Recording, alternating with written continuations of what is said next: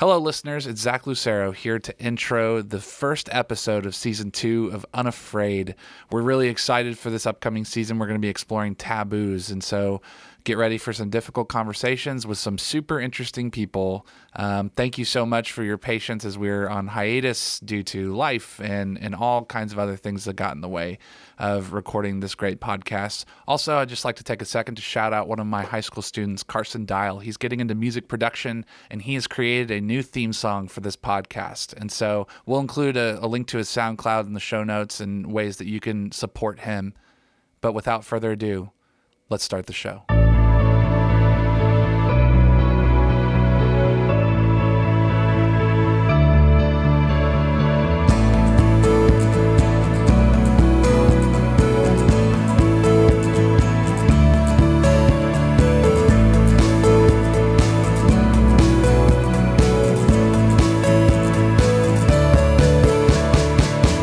Welcome to the Unafraid podcast, hosted on the OKC First Podcast Network. We are back! Season two. We're back! My name is Zach Lucero, and I am the youth and creative pastor here at OKC First. On the couch, as always, the man who can land a dad joke so well that it gives his kids eye roll concussions. Senior pastor, John Middendorf. Taylor uh, actually has uh, multiple concussions and uh, has to wear one of those funky hats to play soccer now because of how she has reacted to my dad jokes. Wait, what kind of hat are you talking about? It's like a glorified headband. It's a headband? I'm making all this up. oh, I thought I was thinking like No. the tinfoil hat. No, the thing, no. I mean, if you don't give your kids concussions, are you really parenting well? if your kids don't roll their eyes at your dad jokes, are you a dad? Exactly. So Yeah. I don't think. So. By the way, are moms capable of dad jokes? I mean, probably. Should we re re uh, characterize them as parent jokes? Of, uh, No, they're they're dad jokes. No, They're okay, definitely all right, all dad right, all jokes. right. No, it's a it's a whole genre. now. yeah. I mean, Yeah. have you seen those videos of guys like two guys going at it, like trying to make each other laugh? I have. I love those. those are great. Yeah, I think there's one with Will Ferrell and Mark Wahlberg that you would just find delicious. That's the one that I have. I really do like. Although the rappers do it too. That's Drew fine. showed me some of the rappers that were doing it, and That's what they mean by a rap battle. in between rolling his eyes at me. So. Oh, well, you know what? That's his thing. Anyways, so you probably heard another voice uh, on the couch. Uh, also, is Alicia Limke McLean. And you know what? We wrote two different titles in here, so I'm actually going to let you introduce yourself uh, as whatever you want. So tell us about who you are and why you're here. Sure. I am a longtime member of the Church of the Nazarene. I have two daughters, teen girls, um, who are also members of this church. And I am a psychologist and professor teaching at the University of Central Oklahoma. My background is in social personality psychology, and I do research in self concept and relationships.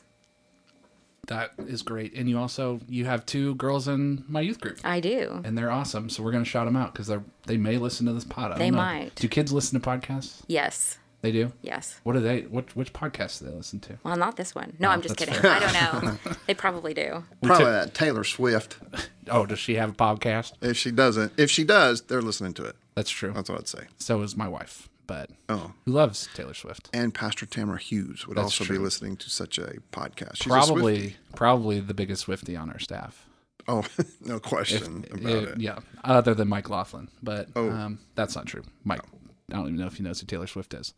but um, anyways, so we're here today to talk about divorce, uh, divorce in general, but more specifically Yeah. as it pertains to the church um, as a taboo, but also as a response um, as a church. And so I just wanted to make sure up front that I give a disclaimer of sorts that we're going to be diving into um, Alicia's story a little bit, but also just generally uh, in the realm of divorce. So if this is something that is hard for you, um, if this is um, something uh, that you are going through or it's sensitive or anything like that, um, just proceed with caution. Um, this is going to be a good resource, but also a tough conversation. So we just want to make sure up front that you know we will be talking about divorce. Right. So Alicia in the room has all kinds of, of credibility and experience and education and a personal story. And, and you and I have neither one of those things. Right. So while we can uh, while we can talk about divorce, I think I think what we need to do today is focus on how we can be better at at wrapping our arms around people who have experienced divorce, and that and, and by that I mean both the spouses and the and the kids that are affected by divorce, because we typically don't we haven't as a church done well with that for generations. No, we generally don't like to talk about any of this because of uh, the tab, just the general taboo that it has been for years, uh, for decades, centuries, even because of uh, the sin aspect that uh, that is tied to it, but also just the the discomfort that is tied to it, and kind of the awkwardness. Uh, you know, we've had couples divorce in our church, and there are there are things that go along with that, uh, like taking sides and um, and the some- sin that may or may not be a part of it. Sure, exactly. right? And yet, not too long ago, one of our one of our members, just one of our wonderful, wonderful members, posted on Facebook a question. Since we have a a meal train, which is a way that we serve people uh, with meals, let's say when when someone passes away or is in the hospital, we we're pretty good at rallying and bringing meals. Well, this this this young woman asked, well, why don't we do that for people who have suffered a divorce? And it was like a stunning moment. And we recognized in that moment that yes, we have to grow toward this this understanding of the traumatic, the trauma associated with divorce, and we have to do better. Now we got it. we need to stop stop talking so that Alicia could talk now. Sure. But but that's kind of where this all started, Alicia. Like we and you actually chimed in on that I did. help us. I mean, and tell us as much of your story as you want to tell us. But uh, I think I would I would also want you to talk about, uh, like we've already said, how we can we can better wrap our arms around you and Mike and the girls and, and all of that. Sure. I was going to back up for just a second and say, I love that we're having this conversation because what we know, the statistics are that half of all first marriages, two thirds of all second marriages, three quarters of all third marriages end in divorce.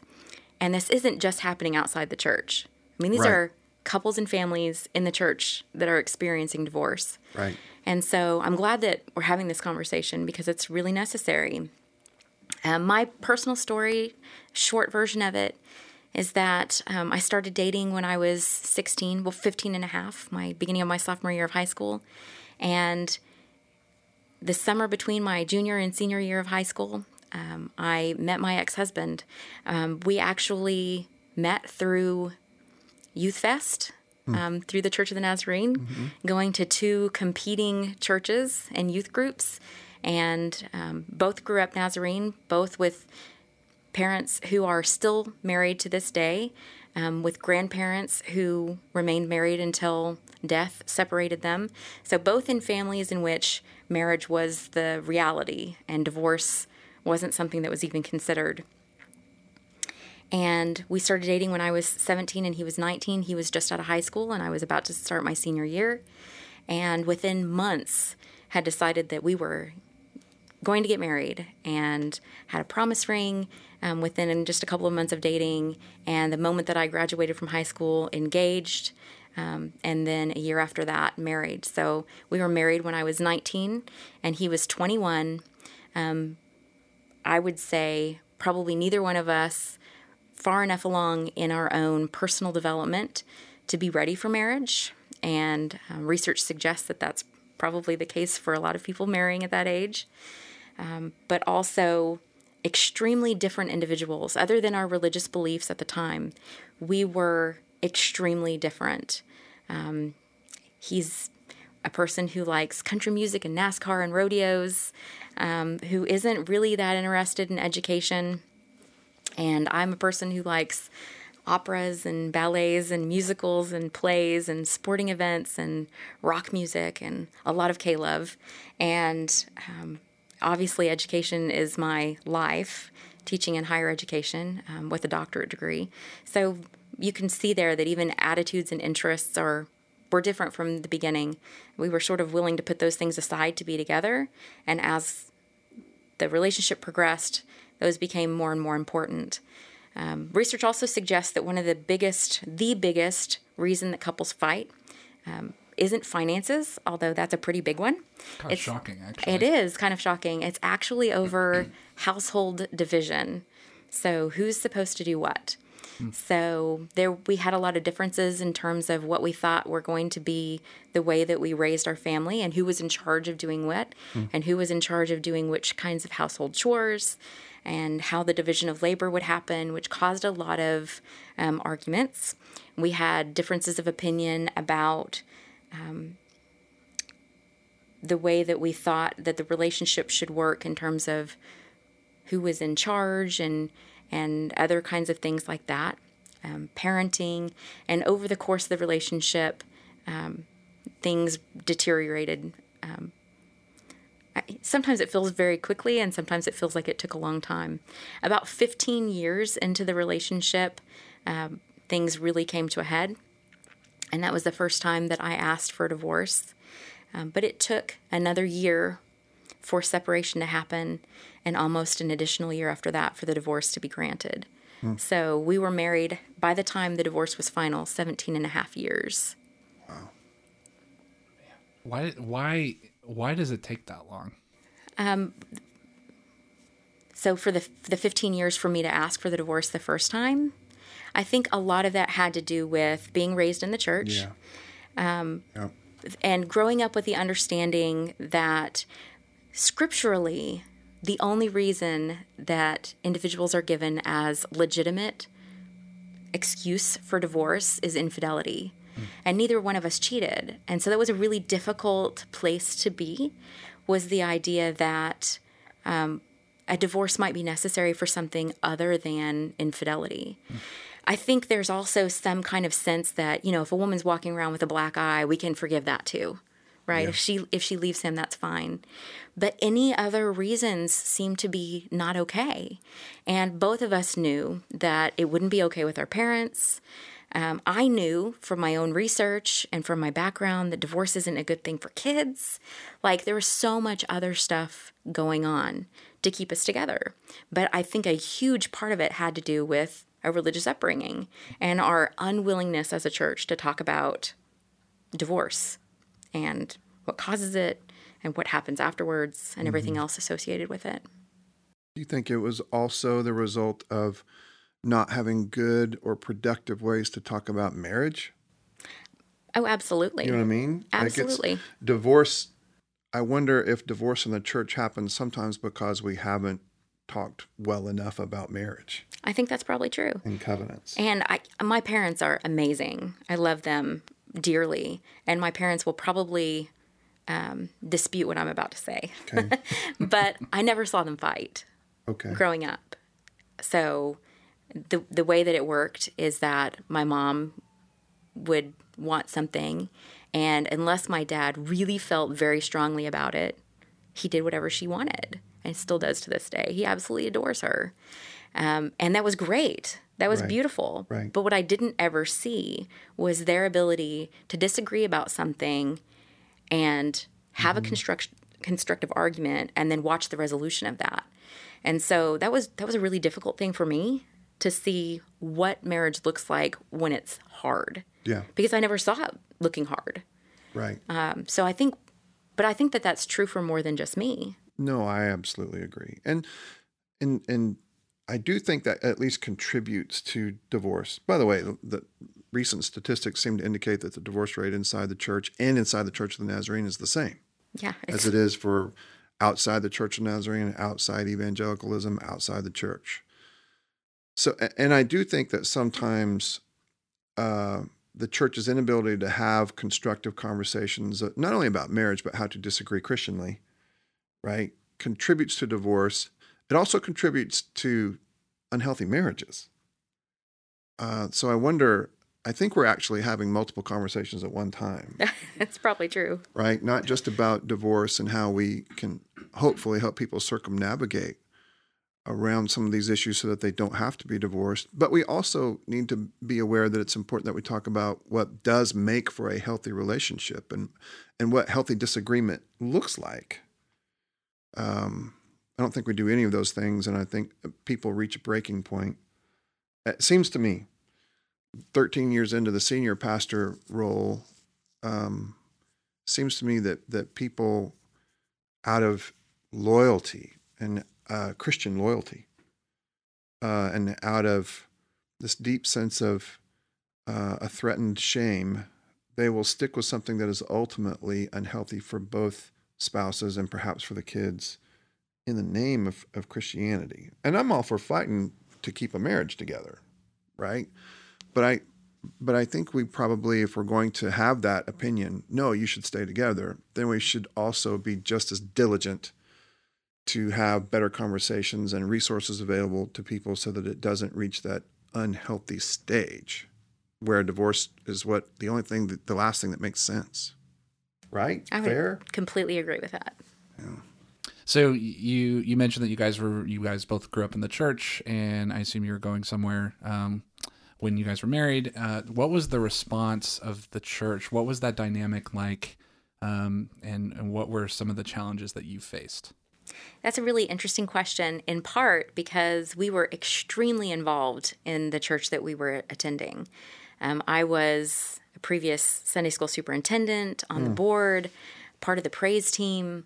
Um, my kids were involved in children's ministries at the time. Um, some of my best friends were at that church, people that I um, would hang around with quite often. But my ex husband's family was also at that church. And so, and not just parents, siblings, grandparents. So I didn't necessarily feel a negative outcome with the church. Um, they never responded negatively to me um, specifically, but there was a feeling that I had that out of respect for the family, that I couldn't continue to go. So that they didn't have to continue to see me with the split having hap- happened. So at that time, I left that church and started attending Bethany First Church, where I was attending divorce care classes, which was the absolute most amazing thing that I could have done, something that my sister recommended to me. And then started attending a women's Sunday school class, um, which we lovingly referred to as the Broken Women's Sunday School class. Um, and was a beautiful point of talking about healing and most of the women in that class were either going through divorce or having had been through divorce um, were celebrating recovery something else like that and then when i met my current husband we decided that we wanted to establish a church home together as a family and immediately started coming here And we're better for it. well thank you Here For real. for reals. Said you're in the praise team, and you obviously have an alto voice. Will you sing a little bit for us now? And just, uh, absolutely not just a few bars of, Yeah. uh, Yeah, you know. uh, so will I. the Third Via verse. Dolorosa. Let's go. Nope. Okay. Well, we'll No, move on no, then. No. So I think we've kind of touched on it a little bit, but why don't why don't we touch the wound a little bit? Why do you think, Alicia? And I know you wear several hats. You you wear the hat of someone who has been through this this painful experience, but you're also a psychologist and an educator and a long time Nazarene, right? Uh, why is tab- why is divorce so hard for us to talk about in the church? Why why is that such a, a struggle for us as Christians and Nazarenes? I think part of the reason that it's difficult in the church is the same reason that it's difficult overall. Okay. So, first of all, with the church, as I mentioned, there is that issue of it feeling like it's sinful, right? Passages that have been quoted about do not divorce, right? And the only thing that is considered to be a legitimate reason biblically is the idea of infidelity. But I think another reason why it's difficult in the church, but also difficult outside the church, is that we feel like if there's divorce that's happening, there has to be blame. Right. We have to know who the offending party is. Right. And we need to know the details so that we can hold one party up. That's the party that we will help and support and The rally victim. behind. The victim. Mm-hmm. The victim. And then the other party is the one that we will ostracize. Right? The perpetrator. Right. And so I think that that's definitely true in the church. But I think that's that's true outside the church as well. is is it um there are some people more cynical than me who would say that the church is where the judgmental people gather. Now, I think that can be true. So, is there a sense in which the divorcee, whether it be the perpetrator or the victim, well, I'll say, I'll say it like this I think church people can have that same gut reaction to it. Someone is to blame, someone is the victim. If there is a divorce, there must have been some sort of crime involved, right? But that's that to me is representative of the way that some of those same people would view all of life. There's always blame to go around. I guess all of that to, to ask this question. I, I wonder if there is a deeper issue that may be theological in nature. Why why are we all the time looking for someone to blame? Why does there have to be a victimizer? Yeah. From a psychological standpoint, Yeah. there's a theory called belief in a just world. Okay. And so individuals who are really high in belief in a just world, which is associated with predictability, to the extent that I believe the world is just, that is, that people get what they deserve, Okay. then life is predictable and it makes it more comfortable. So if I can blame one of the two parties in that relationship for the divorce, then I can think they got what they deserved. Hmm. I can say that couple, that person got what they deserved. And then I can protect myself from ending up in the same situation. I see. Okay.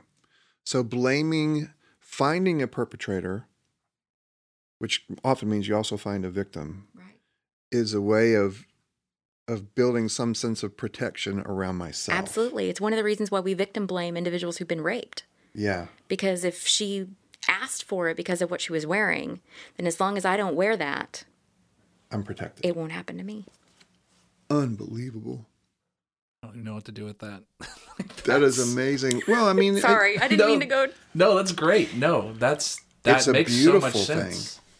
it's a beautiful thing in that it's another one of these situations where I think the theological and the psychological overlap. Yeah. And I and I think attention given to the habits and practices, which is language we use around here all the time, affects change right there. Like over a period of time. I think it can happen. Let me let me ask you this uh, again. Borrow from your experience and and tell us. All right, I have I have two ways of asking the same question. Kind of the question is why was it painful? Okay. So what what happened that was painful?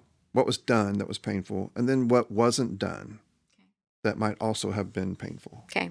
I think one of the most painful parts of the experience for me, I mean, because it did take 13 months of asking for divorce before the separation occurred, I was ready for the separation from my ex when it happened.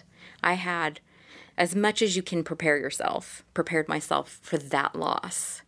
But what I wasn't prepared for were all the other losses. And this is something I mentioned in the Facebook post, right?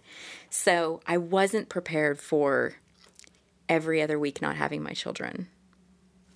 And in all honesty, that was the first time in my entire adult life I'd ever lived alone. Mm-hmm. I had moved from my parents' house into, after marriage, into living with my ex husband. So I had never been an adult living alone. And so when my kids weren't there, I was alone and I wasn't I wasn't prepared for that. Um, and and still to this day, it's been five years. Still to this day, um, holidays without my kids, um, it's it's rough. The other things that I wasn't prepared for, though, were all the other things that you grieve, all the other things that you miss. 17 and a half years I was married. So, nieces and nephews that were born during that period of time, um, you know, I'm, they're getting married and I'm not going to the wedding. You know, those kind of, they've been in my life their entire lives. Or um, just about a year after, I'm trying to remember exactly when, a year or two after we divorced, um, his grandmother passed away. And then that, like, can I go to the funeral? Can I not go? I didn't. And I regret it. Let, let me let me uh, narrow focus our focus even more. I mean, you you described a family, a church system. Um, that would have been hard for me too. I mean, to have so many of my ex's family members there and Right. involved, and to have them so used to me being involved, Right. right? What what within the realm of your relationship to the church, what was hurtful about that? And and again, I'll ask the same question: What was done that was painful, and then what wasn't done that might have been helpful at the church? Yeah. Well, to their credit, Yeah, um, my ex's family, they're they're wonderful, and we still have a pretty good relationship. I have a pretty good relationship with almost every single one of them. hang on. I think you're supposed to hate your ex. Is what from what I, everything I read tells me. They You're supposed to hate your ex, and well, you haven't burned them all in effigy. no, no. In fact, um, I, I mean, absolutely adore his parents. So we and Beautiful. and we he and I even get along relatively well, as Yeah. well as you can get along post divorce. Yeah. So we we do shared parenting. I think as well as you can do that, but they never asked me to leave. They never pushed me out. I want to be really clear about that. Right, right. So, but one thing that the church didn't do that I wish they would have done is reach out and say, "Hey, we don't need you to go." Like no one. We don't need you to leave. Yeah. Not not one person. for whatever reason, we have four scenarios at OKC First, four scenarios of divorce, and the two formerly married spouses still attend. Uh, I don't know what that is because we have never, like, we don't have that meal train thing set up yet. I, I think I want to say that habits and practices matter. Yeah. I think they do. What's interesting about it is we both left. It wasn't that he hmm. stayed and I left. Okay. We both left. And still No one. no one reached out. It's I, and and it's because we don't know how to. We don't. What do Yeah. you say? Yeah. I don't and I don't think badly about the church. Right. Mean, they're wonderful people. Right. but it was very interesting. We were both members, like official members. Like I said, very involved. I taught Sunday school. like Wow. I've led quizzing, did Bible Bible quizzing for the kids. You know, was a quizzing coach. So it wasn't a lack of being connected. No, not at all. No, I was a kids camp counselor the years that we were there. Like we were very involved with the church. I I was probably even more so than him, um, just in terms of the the service specific service to the church. Um, him more so than me in terms of familial connections, but and I don't know if they ever reached out to him. I I don't think they probably did. Okay. Let's make the turn. Yeah. So, thank you first of all. You've been you've been awfully gracious with your story, and I appreciate that. Yeah, and I hope people know like how much courage it takes to come here and sit here and uh, with a microphone in your face and, Yeah. and talk about something extremely personal. Um, It's so a giant microphone. It is a giant microphone. I mean, it's by the way. it's like a normal size microphone. I don't know. That seems. It's like a normal. overkill a it's little a bit. normal size microphone. Can we get some more normal size microphones? I mean, I used to sing on stage. This is Okay, a this- big it's- it's- microphone. It looks like a torpedo. It's called a shotgun mic. It's a little longer than normal, but it's normal for like what it is. I'm just gonna have to take your word for Do it. It looks see how his intimidating. is a different size than ours? You know what? right. Ours look like they're aimed like in violent ways at us, and his is They are just like. shotgun mics, so Well, I'm uncomfortable with the ironically language. named. You know, Yes. they shotgun also goes along with weddings. Like it, It's it fair. Wow. mean, really, we did plan this. Wow, it's amazing. we spare no expense. I mean, I can tie everything back into something psychological, so it's fine. Um, I would like to know. Let's let's not be bound by what we've seen. Yeah. Let's let's, and I think I think in the Greek they call it thinking outside of the box. I don't know if that's Greek. It sounds like English. yeah, it really know. sounds a lot very much up. like English. Yeah. Um. Let's let's dream. What what what are some things that we can do, but also help us to know. Um, give us some ideas of some things that we should we should absolutely not do, or say. yeah, maybe we should right? start there. Okay, Let's so start there. What What are bad practices? Bad practices are letting people go without checking on them. Okay. Okay. Pastoral care matters. Yeah, absolutely. Completely matters. Let's give our audience time to write that down. Yeah, guys. Pull over. Do you want me to say it again? Do you need Yes. to like write and like get some paper and a pen? Do Yeah. people use that anymore? Let's not not check on people. It's so, right. it's so simple. It's- But but it's And don't make assumptions about what happened. do we even need to know what happened? I mean, we're human. We want to know. we want to know, We want to know. but, we don't need to know. We don't need to know. And we don't need to choose sides, but for some reason we need an enemy. We need a we need something to be mad at. we probably shouldn't assume that sin has taken place. Right? I agree. Yeah. We should not assume that there has been evil done. Now, perhaps evil has been done. And if if that becomes a part of what someone wants to bring to the church or to the pastor for the purpose of pastoral care, that can and should be given in those circumstances, that's great. Short of that, I think it, it becomes a dangerous and off-putting assumption to to concoct a story and assign blame and victimhood, right? Absolutely. Okay, so that's something we, we shouldn't. I do want to clarify one thing. Okay. Because I I said specifically pastoral care, um, when uh, in terms of reaching out.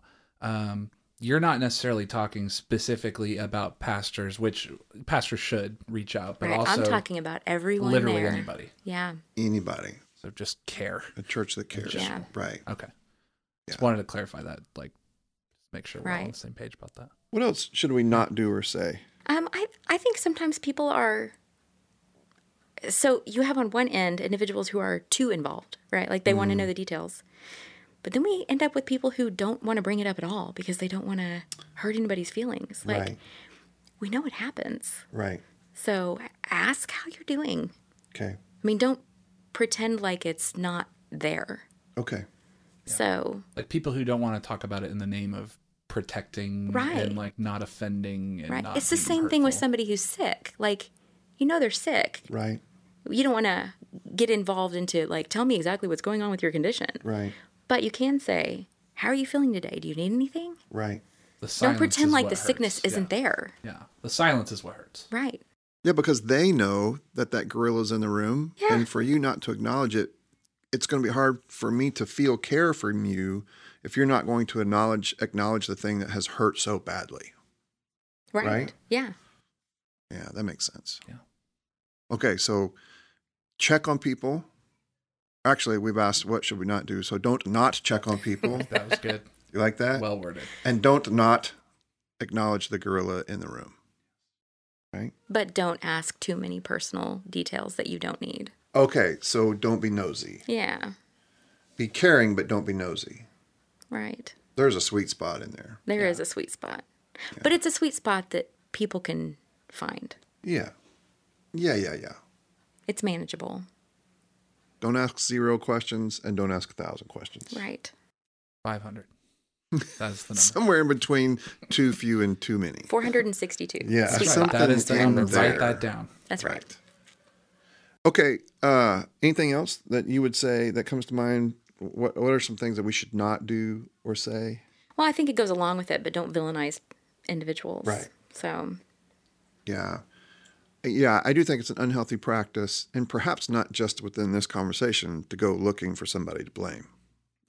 that doesn't feel like that exercises the best muscle groups that we have. But what? So now let's get creative. What What can we do? And, and should we should we divide these questions up between uh, what can be done for spouses and then what can be done for kids, or or should we not separate those two? I think you can separate it that way. You can also separate it in terms of what can we do as a church to prevent this from happening in the first place, Okay. and also what can we do as a church after this has So occurred. prevention and and then Let's aftercare. end with prevention. Okay. So tell us tell us some things that uh, would have been helpful, some things that we can do right now because we have families going through it right now. Okay. So what can we do? I would absolutely recommend support groups at the church. Okay. So, as I mentioned, divorce care was, I mean, it was my lifeline. Yeah. especially for things like um, grieving the things that you missed. So I mentioned the family, you know, the extended family that I wasn't prepared for, but losing half your belongings, losing pets, losing, I mean, all of the things that you were not prepared for. One of the divorce care sessions had us list everything and then grieve it, like go through it. I mean, it was painful, Gut wrenching. but it was beautiful to acknowledge everything. We we have That's just one of them. We have a we have used this term divorce care now several times. We have. I For should somebody in the audience won't know what we're talking Yeah, about. Yeah, I should be clear what divorce care is. It's an actual program Okay. that uh, is a national program, like Parenting with Love and Logic, different programs that churches can um, join Okay. to provide classes. Okay. We do Celebrate Recovery here. Right. It's a similar kind of Concept. concept. Is it right. therapist led? It is not. It is Okay. usually led by individuals who have gone through Okay. the circumstances Okay. with enough room on the other end that they can provide some guidance and healing. Okay. Um, the so- voice of experience. Yes, the voice of experience. The one that I attended at Bethany First Church had four leaders, and we only had about eight or nine participants. So we're not talking about a huge group, but Over thirteen people. yeah, enough that we would, you know, watch a video, have a workbook, have a discussion, but that there was enough facilitation that it wasn't one person in charge. Okay. And both males and females.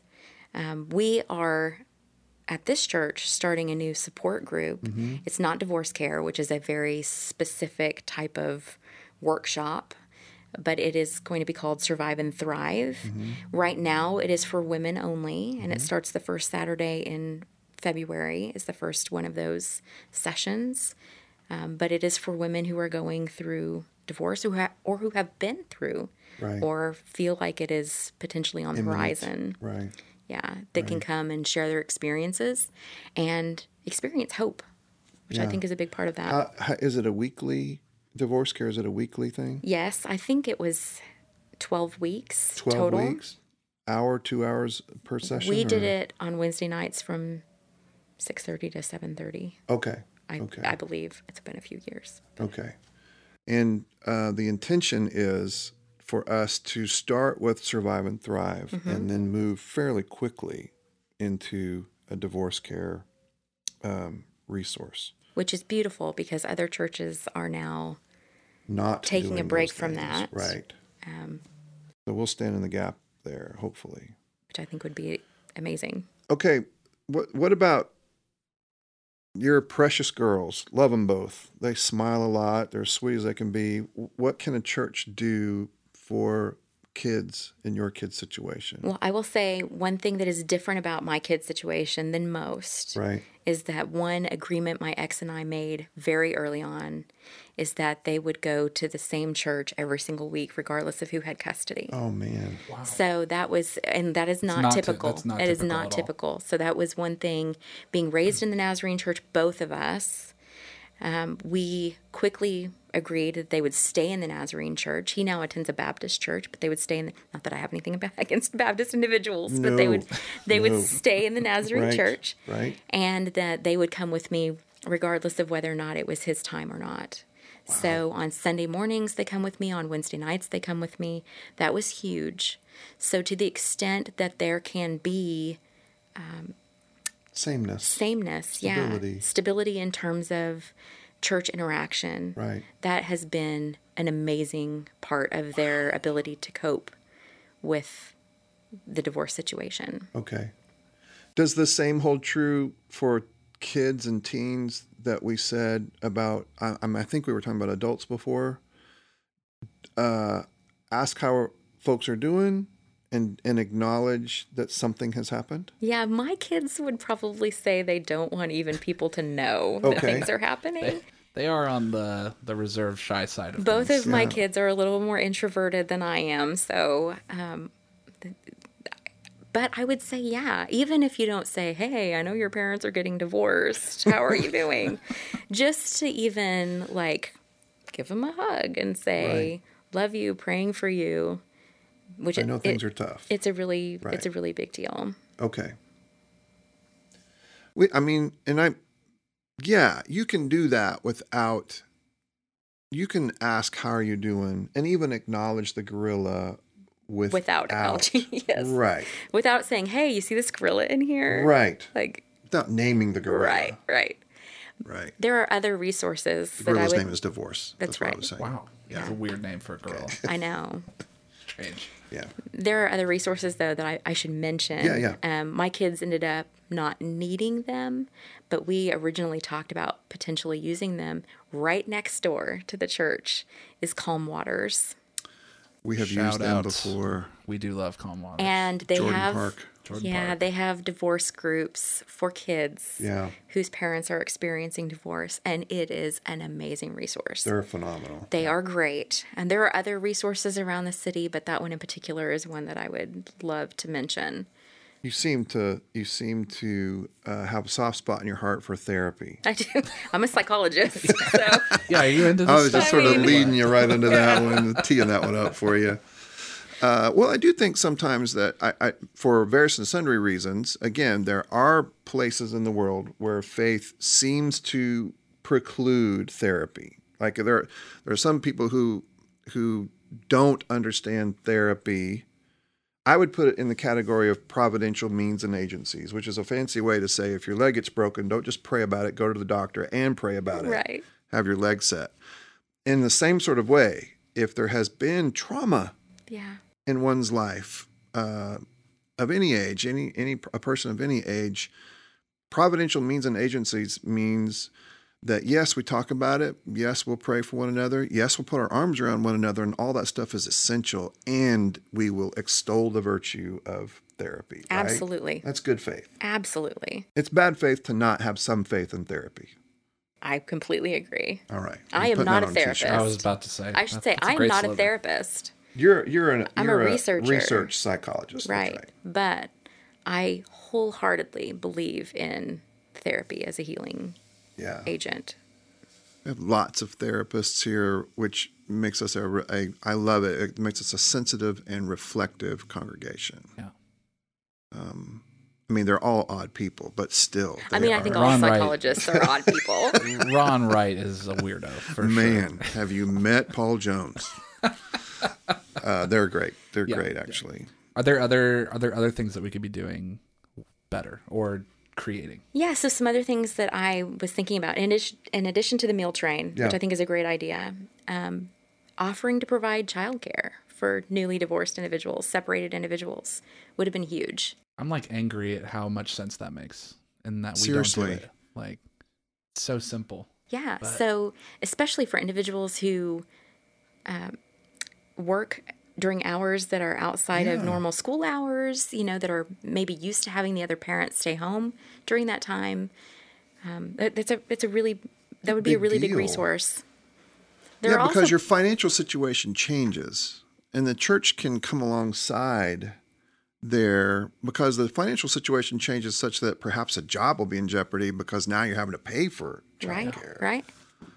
That's Yeah, a great I. I, I just keep thinking of uh, our safe families thing and how they're that that is structured. That's what that in, is. in a team Mhm. model where there's there's multiple advocates for one um, for one individual and how life changing that would be if we had that sort of model for people in our congregation who get divorced that we could have a team surround them of of people who can help resource who can help babysit who can help meal train who can all the things that you end up needing Well, and a lot of times housing situation changes. yeah So, I mean, another thing to grieve, right, is the loss of a house, loss of furniture. I mean, you're moving, so even help moving into a new place. And we were talking off pod about how horrible it is to It is move pretty into bad. a new house and how much we hate moving. Speaking of grieving, grieving, grieving, all the loss. I, I think I don't. I think the church does not do well with bad news, sort of as a genre. That's true. right? So I, I think sometimes it's that's the reason. Not too long ago, Zach, and you helped us design the logo and help us to think through the imagery for a series we did over the summer called Cover Psalms. And so many of the of the psalms that we were asked by the lectionary to to sort through over the summer were lament psalms, and uh, it, it was the stark realization. I remember when we when we first kind of it kind of hit us like, oh wow, there's a lot of these. So there's a lot of these psalms that are meant to navigate us through hard times, dark times, that cause you to ask really hard questions of God. And we just would prefer as, as good church people just to not acknowledge the bad news. No, we're seeing this as a trend, like in the larger Big C church. Yeah. As we, you know, uh, talking to Pastor Tamra um, off pod. I've said off pod twice in like two minutes, and I sound Off horrible. pod. I hate that. Like I just sound like so a cool. pretentious like podcaster. I'm really sorry. You probably talk- have a beard. but talking, I do. Yeah, I've been talking to Tamara about like the the trend in the church is to is to stray away from lament um, as we're looking for new songs, and all the the top forty Christian songs are are all about victory and happy and like let's let's not let's just push the bad feelings down. Where when we walk when we walk through the Psalms, uh, it's it is striking how many Unavoidable. unavoidable. I mean, a, a large perc- a, per- a higher percentage than you think are lament psalms, and we, as the church, have done. We are not very great at lamenting. Right. I was even having this conversation in my head on the way here about like what the takeaway, what is the takeaway from this entire thing? And it was that, you know, God loves me despite my brokenness. Mm. No, no, because that makes it sound like the brokenness is a bad thing. Right. So God loves me because of my brokenness? Well, no. I mean, we weren't created in, initially God to to be that. broken, mm-hmm. right? Right. God loves me through my brokenness. Mm. And that's the way that I have to think about all of this. Like, Yeah. God doesn't love me because I'm divorced or in spite of my divorce.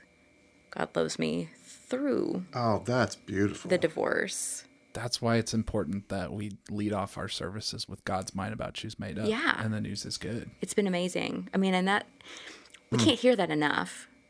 I want you to know we can't hear that enough, even if it feels repetitive. That's good to hear because but, uh, but some folks almost build up a resistance to it. And by that I mean, well, if that's true, then it then are you saying it doesn't matter how I live? Like if if if I kind of get this if God's mind about me is made up and can't be changed, then why am I behaving? Which I think misses the point. Yeah. But I'm glad to hear you say that. I I have another. I have another. I don't think it's an odd question. It doesn't feel odd in my head, but You are might be kind of. I'm a The- psychologist. It's going to be Right. fun to me. You know, There's a there's a person we haven't talked about. Uh, uh, someone that I like to refer to as Awesome Mike. Oh, he's just the best. I love him. Your your husband. Uh, how has he? And again, where our our podcast isn't so much about divorce as much as it is the experience of divorce while attending church, or the experience of attending church having experienced a divorce. Maybe Sure. that's a better way to say it. sure. How has Mike done here, right? And what can we do for Mike? Yeah, it's it's an interesting situation. Most people don't know that Mike is also divorced. So he's quite a few years younger than me. Don't judge. No. Um, but he was previously married, and his wife left him because he can't have children of his own. Hmm. So its own situation. So, and I think he's okay with me saying, I like, hope so sharing because that. it was Too late just now. 10 million people I just know, heard right? that. Can't edit that. 10 million. Wow. Yeah, it's Um, underreported. Yeah. Okay. Well, I mean, we're a little bit of an estimate issue there, but so I mean, he had experience with the same thing um, in terms of divorce and broken expectations and disappointment and things. But he was specifically interested in marrying somebody who had children. So have, have a little bit of a different experience there too. But he came into the marriage with no children of his own, biologically speaking, and knowing that that they, my children, our children, still have a father with whom they have contact. So, um, knowing that he wasn't going to be the dad, but a dad, Yeah. was a different expectation for him. So, from the very beginning, we were very careful to not call him a stepdad. He's a bonus dad, he's a, another dad that they get to have. So, um, you know, he gave them these beautiful bracelets at our wedding reception here um, that talk about how he had been wanting them his entire life. He's known since he was 15 that he couldn't have children, and has wow. since that time um, wanted to have children and been praying for his children. So the idea that he can parent such amazing kids has been a dream come true for him. It is difficult for him sometimes, still having. I, I think he has a decent relationship with my ex-husband. Mm-hmm. I mean, they don't have a bad relationship. I, they mm-hmm. they don't really have a relationship, but Right. he doesn't have any ill feelings towards Right. him. But knowing that he has to share that responsibility, knowing that he's not going to be the one to walk them down the aisle, is mm. difficult sometimes to think about that from that kind of perspective. Um, is church ever awkward for him because of the the the divorces? I don't think that he has ever felt awkward here because of that. No. And we've even had some times where their dad has come when the girls were baptized, for example. Um, both sets of families were here and participated in that. Their dad actually is the one who lit the candle while I read their scriptures and their testimonies. And it was a beautiful moment of being able to participate in that together. Okay. So I think it's been okay. But I mean, I'm sure there is a piece of him that wishes that he could have been up there lighting the candle himself. Did he grow up Nazarene? He did not. He grew up in a non denominational. Okay, so he did grow up in a church, He in an evangelical even Yes. situation. Yeah. Do you have you guys talked to? I'm sure you have, but does he also sense that that divorce is is can be at some places something of a scarlet letter, and that it's for sure a taboo topic? And how has he navigated that? Yeah, absolutely. So he's from Arkansas. Oh, well, Um, don't say no that, more. that completely explains all of it, right? um, he's from Arkansas, so Just and kidding. and came from a beautiful, the beautiful northwest part of the state. Um, his parents divorced when he was 15, so he has a little bit of a different experience, personal experience than mine, in terms of growing key. up, right? Um, and a, at a really critical moment in his own personal development is when that when that divorce happened. So I think he had different expectations of what divorce would look like because he saw what it looked like from the church perspective when his parents split. yeah, So yeah. his experience was different. Okay. Do you think so you mentioned earlier in our survive and thrive effort it is it is right now for women. It is right now for women. Yes. is right now for women. Can I uh well I won't assume anything. Do you think it is equally important that we do something that is uniquely for men? I think there needs to be something for men. Yes. Okay. Now, whether or not that needs to be a separate class that is a different support group, maybe, um, especially if, if it comes to a point of those classes turning into looking for new spouses like that we don't we don't need that to be happening Well, that took a turn right there, didn't mean, it?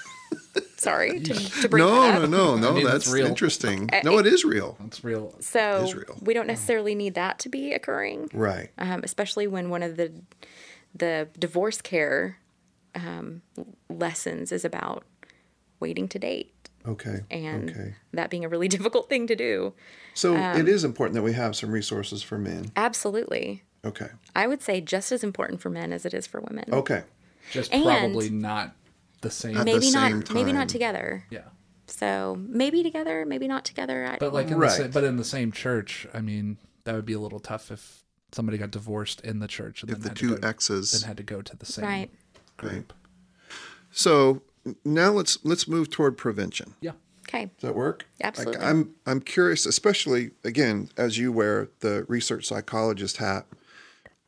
What are some things that we ought to be talking about? Let's say with our young people, with our with our young adults, with our college students, with our high school and middle school, and even children.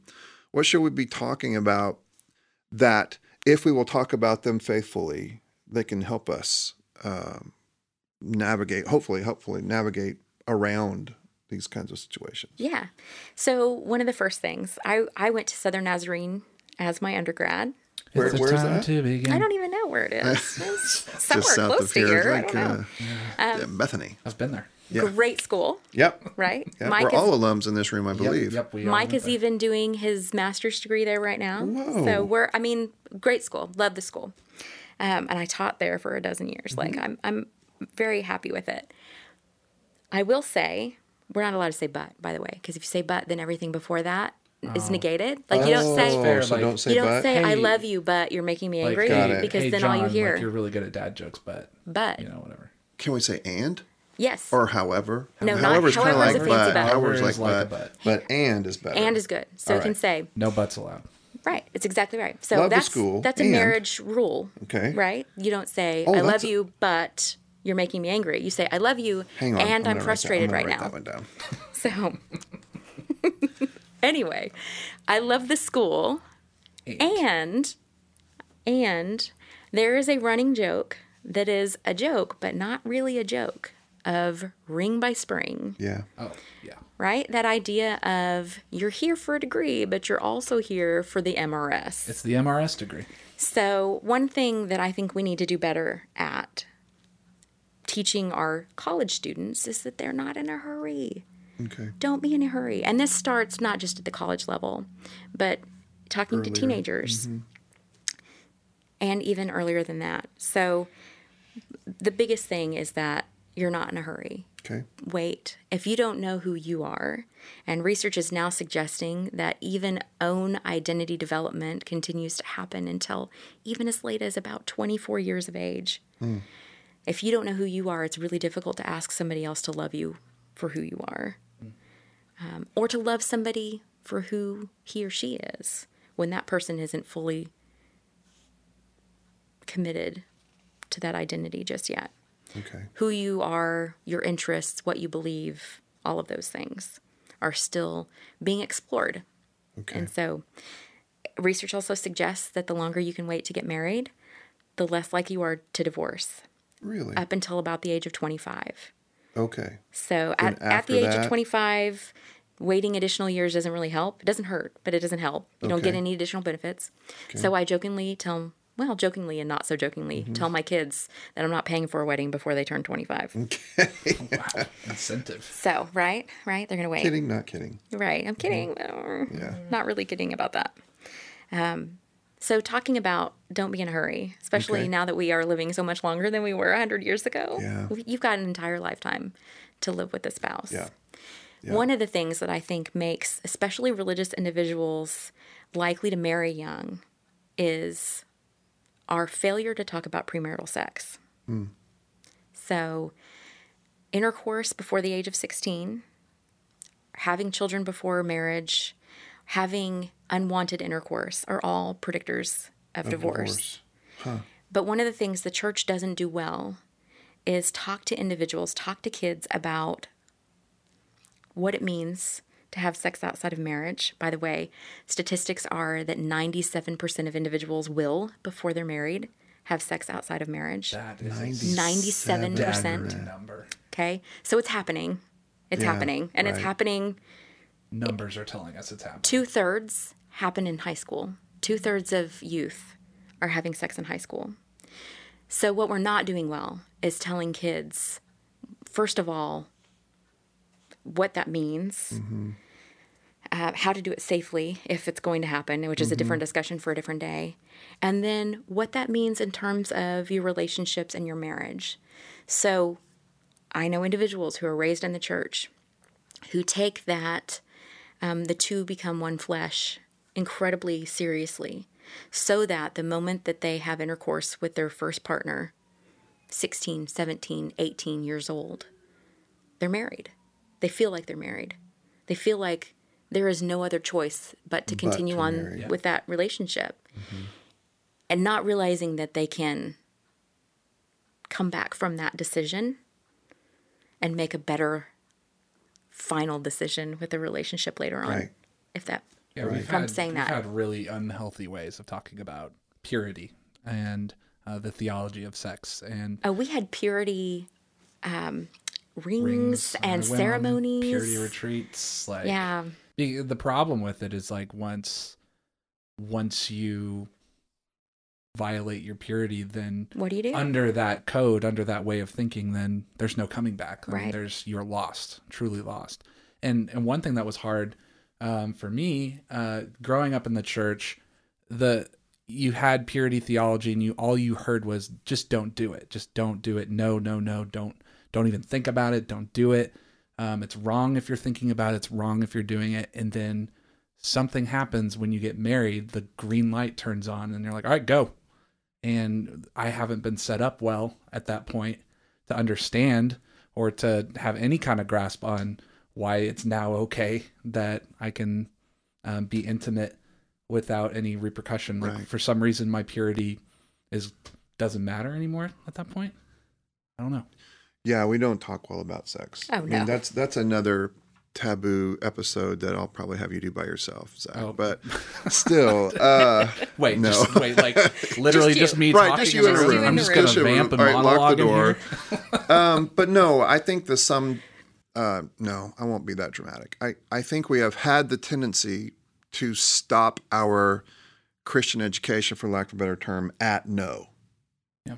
Um, and when that happens, there, uh, I think you almost unleash a curiosity and an, and a desperation for you tell me? information. You told me one time if we tell somebody to not think about a tiger, then they're going to think about a tiger. right. So there's two issues here. One is called psychological reactance.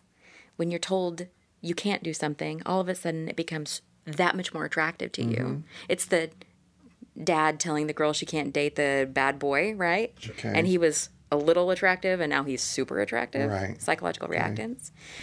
But you also have this idea of thought suppression. So the more you're not supposed to think about something, the more it rebounds in in the mind.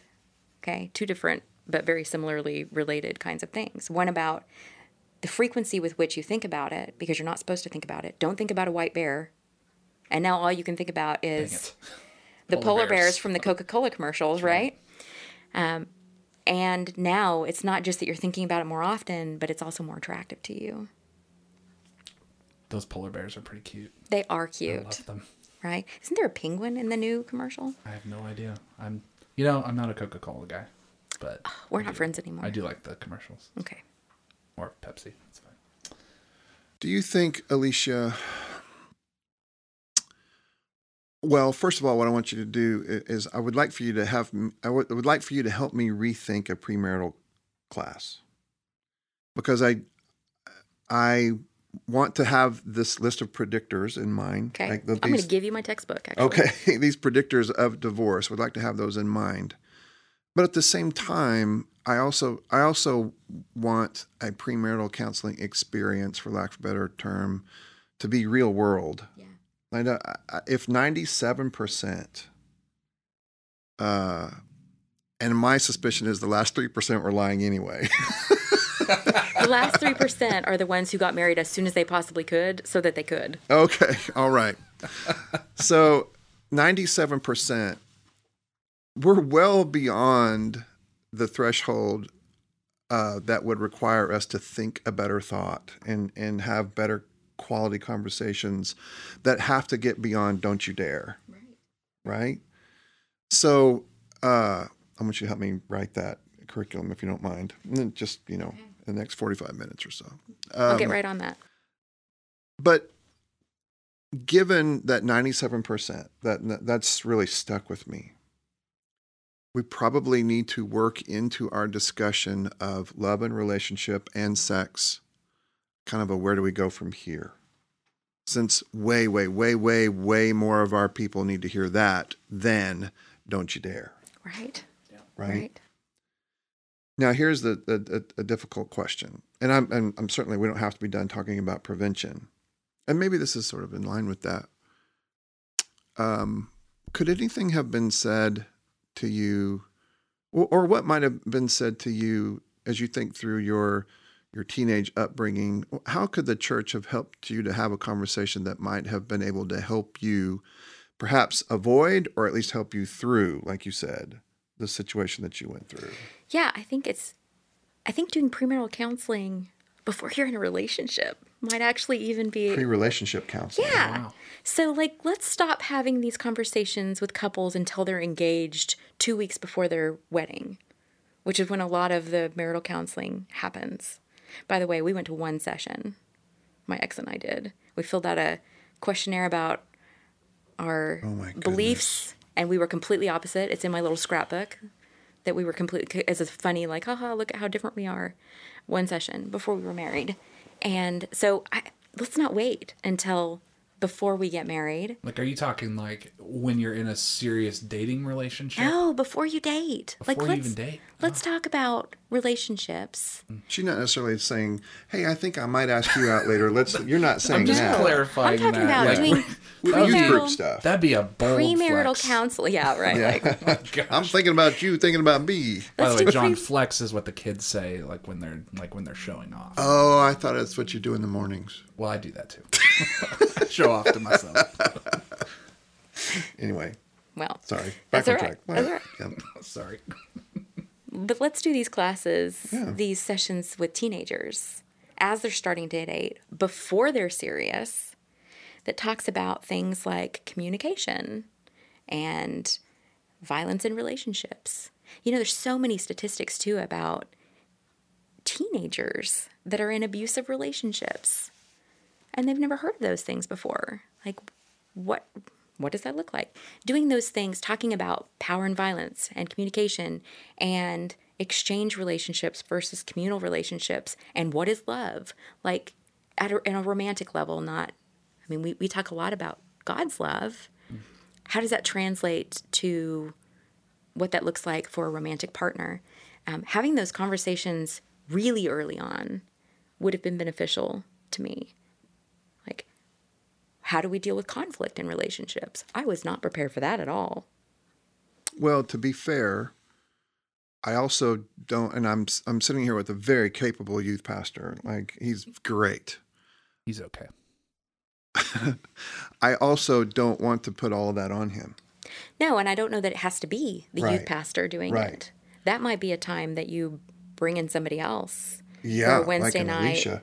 Or Yeah, yeah, or like somebody else. Yeah. I mean, my my kids would die, That's but I could do true. that. They can opt out. But of you know, They can. Jordan would be great, and we have multiple Jordans that would be great in that in that situation. Right. But uh, but I want us to uh, acknowledge at that point two things. One, what a blessing it is, and how fortunate are we to have other voices that can come in and have that. Like we have a, we have a roster that allows us to to have that discussion with our kids, and it doesn't have to be Right. a mom of somebody in their group and someone who can come alongside you and pull it off. But how many churches don't have that? Well, then maybe it comes down to several podcasts that can be Oh, now that's recorded and played, or maybe Did we just decide we're creating curriculum that we're going to interesting. Alicia, it's an amazing thing. God just called Alicia to help us create That a was cool. curriculum. I just saw it. Wait the spirit just come into the room. No, that's how God works. It's interesting. Um, But, but that would be good, useful information that's that's churches could probably use. our responsibility to help other folks to have that conversation, Yes, a lot. right? Yeah. That's part of that's part of what we feel like we're supposed to do anyway. Young Clergy Network. Yeah. There you go. Let them let them do it. Let them handle it. hey, Britt, guess what you get to do? Okay, in this, uh, one more thing before we get to rapid fire, right? Right. um, we're all the time wanting to pray about stuff because prayer is a good thing. Uh, I don't I don't mean to be too sappy or spiritual about this, but if you what would your answer be to this question?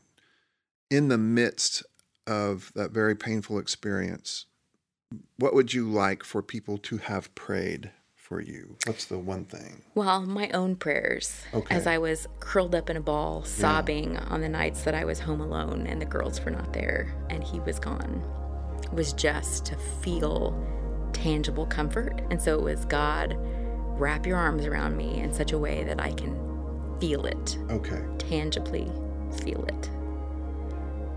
That's beautiful. Which again speaks to not only pastoral care, but a congregational care. The tangible love of God. Yeah, I think that I think the church needs to get comfortable with the the reality that they at times get to be the tangibility of the caring God, right? But it also needs to be the place that teaches you to pray when there's not somebody else around. To pray and to pray honestly about the need to feel, to sense, and the audacity to sense that God might actually answer that prayer. Did God ever answer that prayer? Yeah, I mean, there were many moments of, I just feel alone. Just don't let me feel alone. Yeah. And praying the prayer itself is, in part, answer. I know you're there. I know you're there.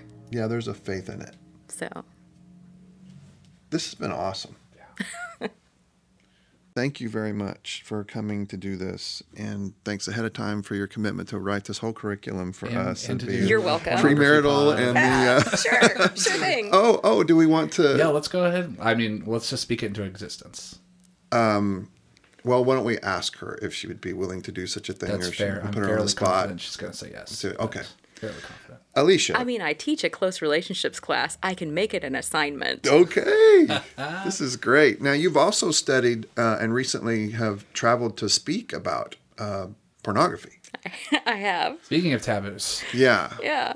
I'm all about them, apparently. Yes. Talking about them. crushing the taboo game. sometime in the future, sometime in the in the near future, let's say it like that. Would you please come back and talk to us about about what you've discovered about pornography in the in the hopes that we can again help people to talk honestly and to circumnavigate around things that might otherwise become real I absolutely would. challenges. Okay, Now, I'm a bit of a nerd, as you've figured out, that I come with a lot of statistics. love it. Okay. About numbers, about the people, number of people who, I pushed up my glasses a little bit more on my forehead. so- when I said that I was a nerd. well, actually, Pornography statistics uh, Yeah. seems like a terrible rock group name. Actually, it's like, the worst this is not ever. great. No. Nor would it be a good blog title either. That would be terrible. that would be a bad blog title. Yeah. And this seems like as good a transition as any to get us into uh, everyone's favorite segment. Captain Segway. I That's like right. it. Mm-hmm. That's right, Captain Segway. You have to salute. Um, but uh, yeah, we're moving to rapid fire questions. This is the part of the podcast that we we always end the podcast on this. Uh, we have not prepared Alicia in any way. Nope. Awesome. On the outline, all it says is rapid fire questions. yeah, Right. I was, yeah. So we're uh, we're just going to alternate back and forth. John, since you are older, you get to go first. If you are, do you do you play any kind of musical instrument? I played piano, Okay. If you could play any other musical instrument, what would it be? the guitar. Okay. I can. Anyways. Oh, Uh, well, I know. By the way, he also is teaching my daughter how to play the guitar. So I and she's seen doing some of and she's doing great at it. She is. Rachel's great.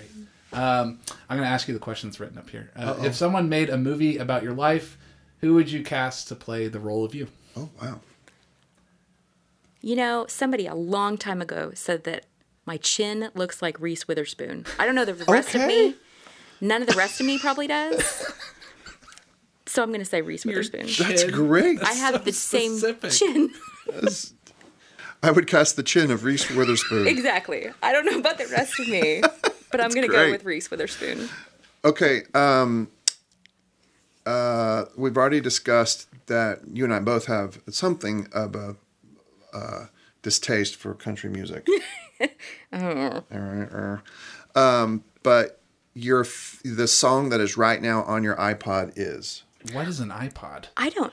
Oh, did I say iPod? Yeah, what is an iPod? I'm iPod? sorry. I've The never heard of song that. that is on your eight track player right now. Oh, wow. I'm not that old. Okay.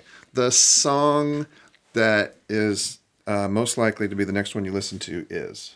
Whatever comes on K-Love when I get back in the car. Okay, K-Love. I actually have no music on my phone in iTunes. Are you a monster? I I listen. happening? I usually listen to books when I'm driving or podcasts when I'm driving, and so All right, what, very what is the last book you listened to? it was a while book about an individual's experience with addiction. Actually, Wow. Just light reading. yeah, light reading. It's no big deal. Favorite two podcasts. You don't have to say this. one. Not this one. Not Obviously, this one. excluding This one this is- one and the sermon one because I don't want to hear it. If It's not one of those. So excluding those. They're usually true crime ones. Okay. Which ones? I Like couldn't even tell you the names of them. Like Serial, that one? Yeah, Oh, I love Serial. It's a great one. yeah. What's your favorite cereal? Oh. I don't know. That's super like on the. Put me on the wait, spot. wait. What are your favorite boxed cereal? Favorite box. Oh, I was like, Right. are you going to do an episode of a podcast? yeah, can you name a specific episode from Serial? I don't eat cereal. You, Oh, okay, what is your favorite breakfast food? Um, I drink a protein shake for breakfast every day. I respect that.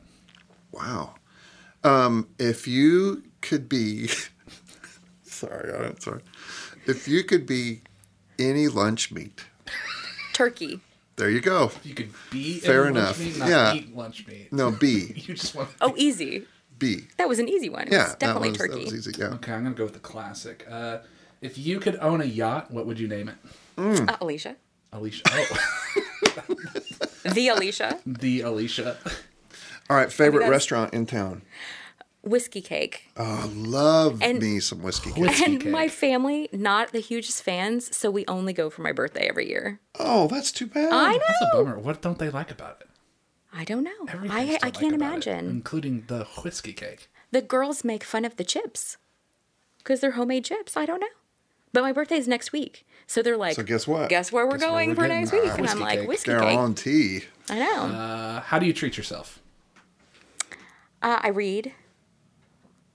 We, Mike and I have um, movie theater memberships. We watch a lot of movies. Very cool.